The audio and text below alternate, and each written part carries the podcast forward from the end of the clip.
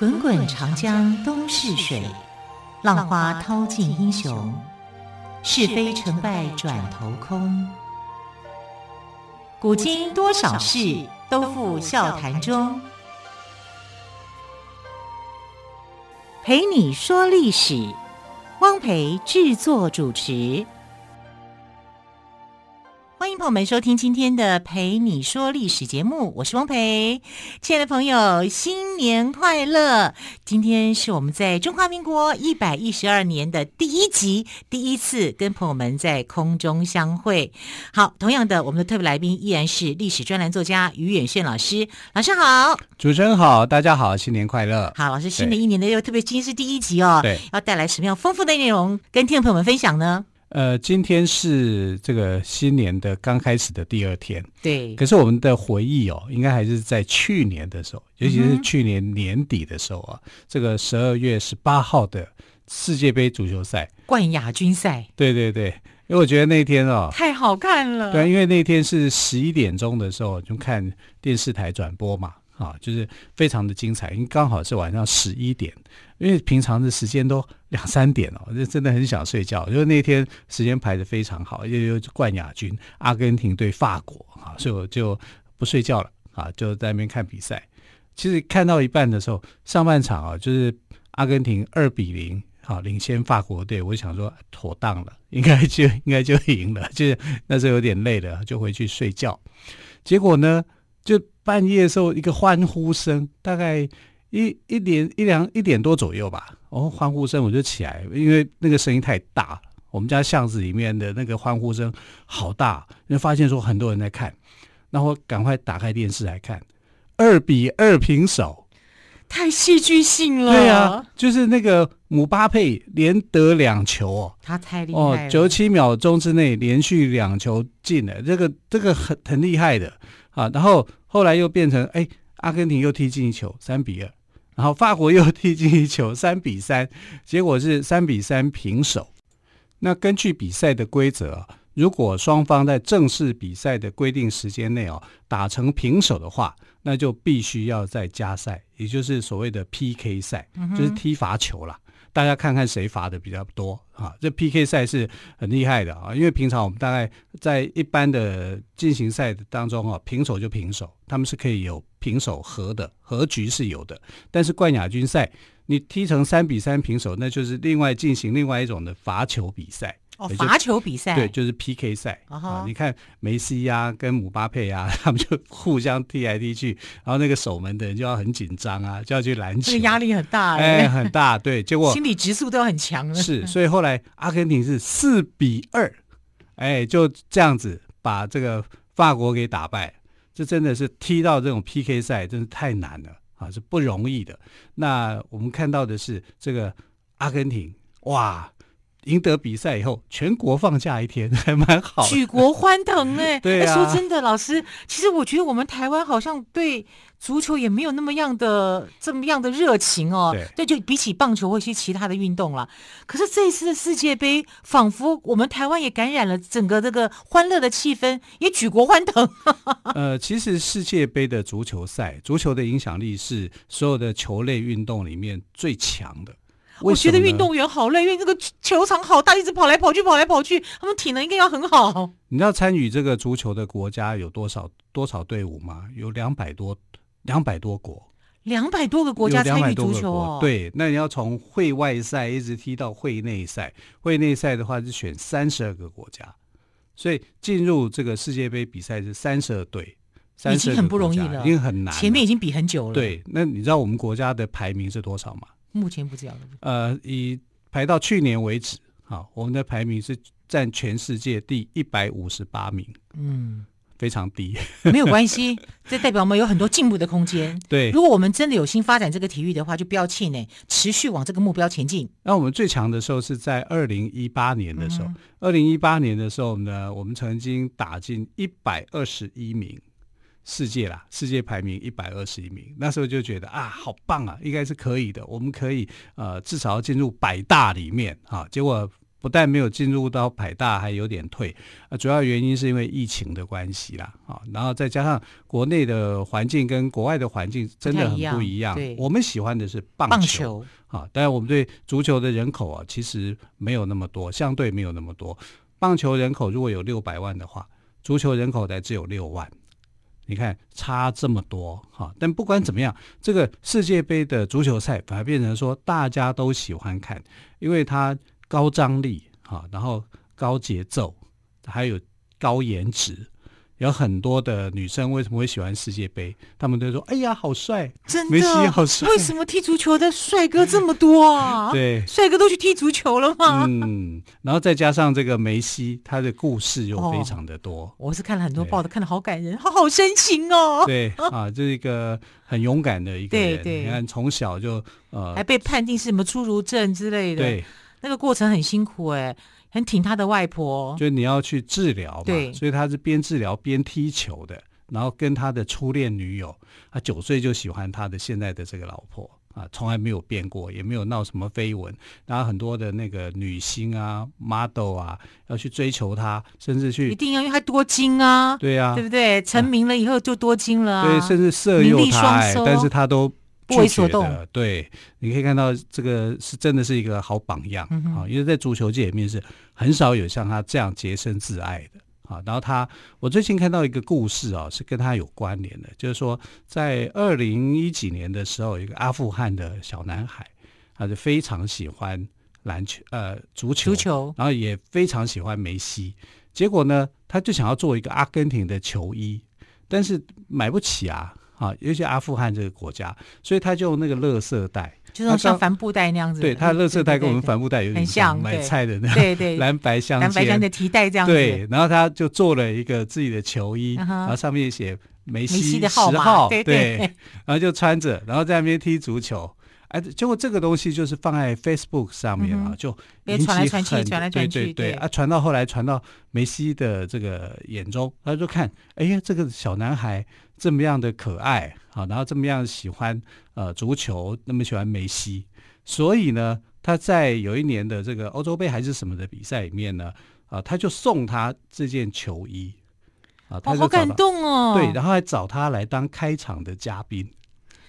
只有梅西这样子的分量，他才能够决定谁能谁能能够来当开场嘉宾。然后那个小男孩就看到梅西以后就非常高兴，因为这种机会太难有了，了万中万中取，啊。我现在做来得及吗？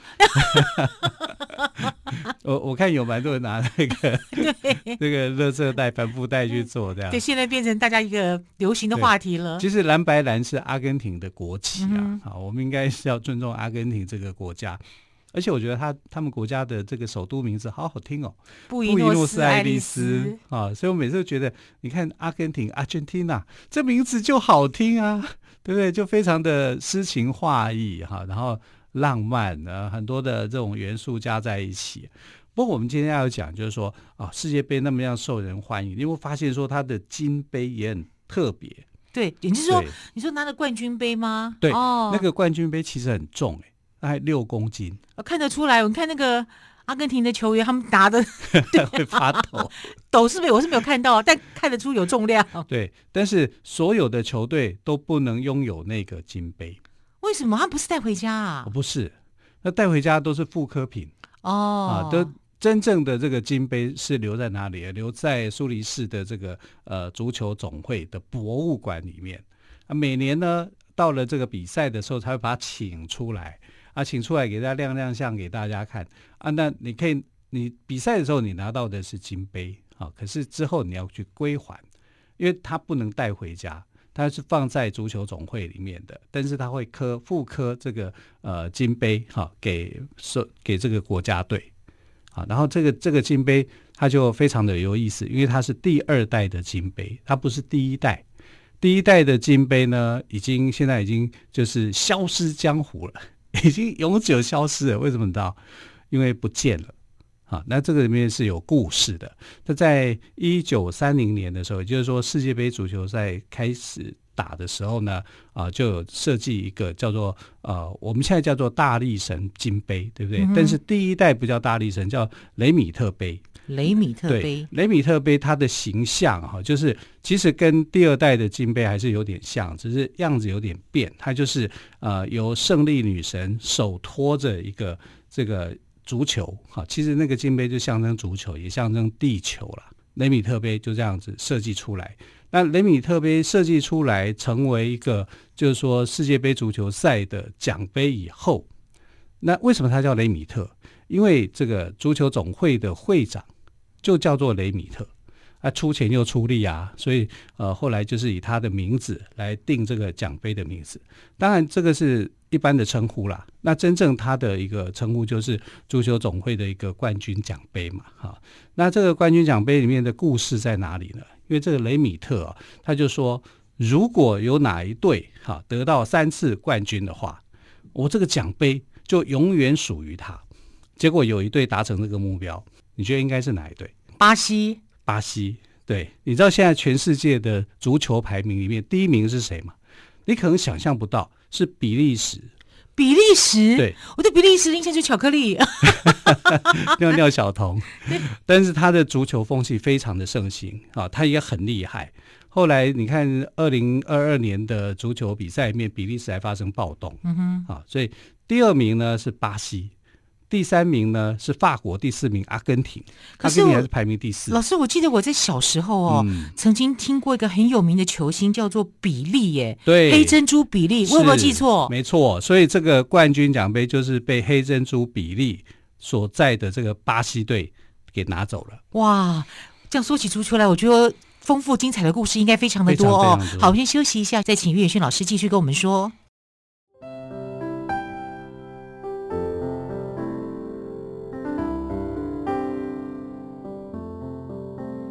听见台北的声音，拥有颗热情的心，有爱与梦想的电台，台北广播 FM 九三点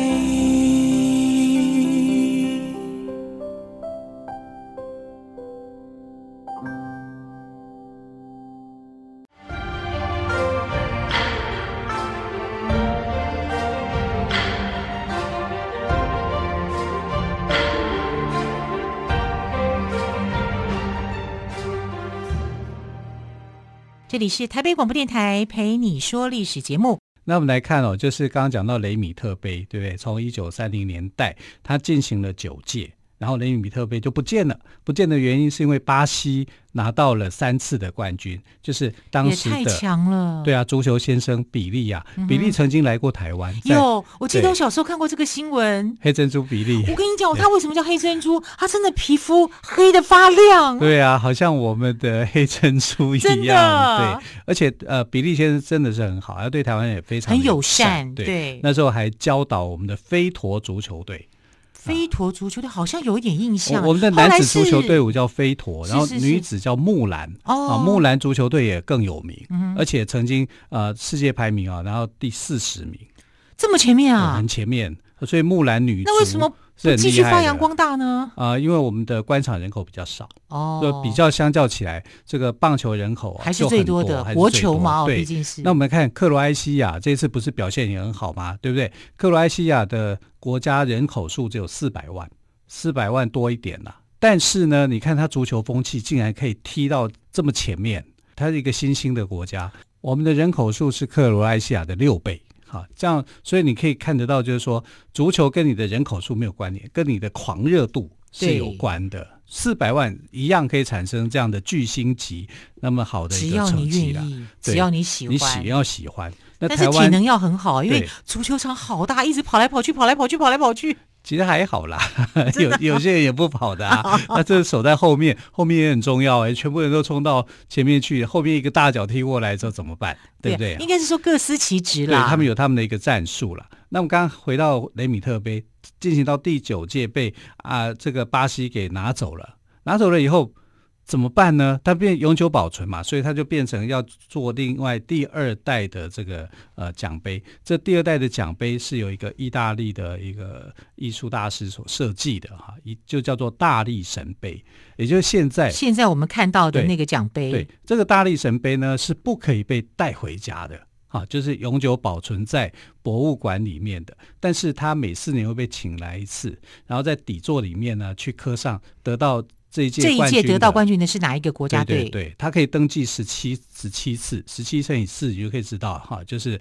呃这样的一个每四年一次，所以他现在是第十二次嘛，所以他的奖杯可以容纳到二零三八年，所以二零三八年以后呢，就要怎么样？再做另外第三代的奖杯，因为已经刻满了，然后这个得奖的这个球队的国家哦，不可以把奖杯带走。它只能够永久存放在这个博物馆里面。那他们带走的是什么？是复复刻的，对，啊，是复刻的这个东西。而且这个复刻的东西呢，呃，所以你可以看到，就是说世界杯足球赛里面有很多很精彩动人的东西。像大力神杯呢，你也是一般人是不可以碰的啊。他们有很多禁忌啊，就是说那个你拿到这个奖杯，一定要跟奖杯有关的人，闲杂人等去摸那个奖杯的时候，是会触怒的。会被足球迷恨的，足球迷会讨厌你，所以有很多很有趣的东西。但我觉得这里面有趣的，应该就是说他的一些典故，像第一届的雷米特杯啊，他有一个典故是怎么样呢？他命运是很很不幸的，为什么呢？因为他曾经就是被英国人哦拿去借展，结果借展以后呢，竟然怎么样？失踪了，不见了，对，不见了以后。结果十天内被一只小狗给追回来，没找到。啊、对，那只小狗呢，就是它的一个呃主人啊，就是在伦敦那边啊、呃、近郊那边啊，就是带着小狗去散步，就一只小狗没叫，一直叫，那主人就觉得很奇怪，你在叫些什么东西？对，对，What happened？啊，他就看到那个奖杯，那时候用纸袋包起来。然后他就把它打开，打开以后才发现说：“哎呀，是报纸上面正在炒热的一个话题，因为奖杯哈雷米特杯这个奖杯遗失，可能是被人家盗取啊，不见了，从巴西那边来的哈，就是被人家盗走了。那本来是说要去给这个伦敦的球迷啊，大家去欣赏去看，没想到在英国这个不见，好，所以他们就很伤心啊，一定要去找回来，就被一只小狗给找到了。”呃，就顺利的这个巴西就把它带回去了。这只小狗是大功臣，对，他拿到一块狗骨头 当做犒赏 啊。那后来巴西就把奖杯给带回去，但是呢，没有好好保存它，被小偷给偷走了。哈、一个集团把小偷给偷走，那一直到十几年后，到一九八八年左右的时间呢，才破案。那个小偷啊被抓到，他是一个集团。那大家就在想说，那你赶快把雷米特杯还给我们，那是我们的，等于像是国宝一样啊。就那个小偷就说，拿到的第一天就把它融化掉了。为什么？因为它是金子做的，黄金做的。啊，你黄金做的这东西，你就很容易被偷啊。而且偷它的人其实对那个巴西的足球总呃，巴西的足球协会也什么样保存的那个地方，他都非常的熟悉。他是经过这个筹划多时，把它偷到，偷到手当天就把它融掉了，所以雷米特杯就从此消失了，啊，就已经再也看不到了。所以现在呃，第二代的这个呃大力神杯就保护的很严密，啊，它是呃你可以看。但其实它不会属于任何一个国家，但得奖的这个国家会被刻在那个底座里面，对啊，是这样子。那它是一个大力神的形象，我们在想说，哎，为什么叫大力神会是一个女神呢？因为在希腊神话里面的故事，大力神有两个，哈，一个就是我们常讲的海克力士，海克力士后来就是被宙斯封为大力神嘛，然后把自己的女儿希比哈嫁给他嘛。啊，然后这个另外一个大力神呢，是普罗米修斯的哥哥还是弟弟？哈，反正他们就是亲戚啦。哈，叫做阿特拉斯。阿特拉斯的一个形象，他就是背着地球的人。啊，那他为什么会去背着地球？其实被惩罚，啊，被宙斯惩罚的。宙斯为什么要惩罚他？因为宙斯跟他的父亲在争夺神王的这个争霸战，啊，争夺这个王位啊。那争夺王位，他是属于泰坦族这一神这一方面的人啊。那泰坦族的这个普罗米修斯是后来是呃投靠到宙斯这一方嘛，好去帮助宙斯。但是阿特拉斯是跟着泰坦族的人反对宙斯的，所以呃宙斯用十年的时间打败了泰坦族之后，就把阿特拉斯做一个惩罚，嗯、就是说你要永远背负着这个天地的重量，好压在他的一个身上，让他去手推着这个地球，不让地球坠落。啊，那这个其实呃就是希腊神话啊。那希腊神话里面两这两个大力神有没有见面？有，因为海克力士有一个任务啊，就是说他到极西之地啊，地球最西边的那个地方去取到金苹果。因为当时这个天后希拉惩罚他嘛，他有十二项的不可能的任务，其中有一项就是拿到金苹果。而拿到金苹果，那个金苹果是谁在保管呢？是阿特拉斯的女儿。啊，所以呢，最好的方法就是由阿特拉斯去取回这个金苹果。好，所以海克力士后来就答应了阿特拉斯的请求，就是说，哎，你帮我拖一下这个地球，啊，拖好，我拿到金苹果以后哦，我再还给我再继续拖这个地球。哎，如果你是阿特拉斯，你会愿意再还回来吗？当然不愿意啊。对啊，我好不容易那个很重哎，对啊，因为地球很轻哦。对，那海克力士就答应啊，啊。但是他一定在想说，你一定会玩诡计，你一定会耍我，你一定会阴我。但是我需要那个金苹果啊，真非你不可。所以金苹果拿到了，海克力士也知道说他会骗他，不让他这个呃，就不让他逃走。他就说，那个你帮我，我要去干嘛？做一件事情哈，请你帮我撑一下，我马上就回来。也就是说，海克力士呢，趁那个空档又把。阿特拉斯给骗回来，让他继续扛，然后他就走掉了。阿特拉斯不累死啊？对呀、啊。啊，阿特拉斯后来怎么解决呢？是由柏修斯啊，用那个梅杜莎的这个眼睛让他看，看着他以后，他就变成是蛇魔女嘛。对、啊。然后他就变成石像，后来他就化为这个北非的一座山脉，这样哦，来解答解决了他的痛这个问题，解决了这个问题。对。对但大力神还是存在的，大力神的名字叫做 Nike，Nike，呃，其实叫做 Nike。哎，就是我们穿的球鞋吗？对啊，运动服衣、运动鞋。那个运动运动品牌的名称呢，就是这样来的，用胜利女神的这个名号来做称呼的。是，好，老师今天给我们讲了非常精彩的呃关于足球的故事哦，也希望我们台湾在足球运动方面也能够再追回以往的荣耀，让更多人都喜欢足球这个运动。好，谢谢老师喽，谢谢，谢谢，亲爱的朋友，明天再会，拜拜。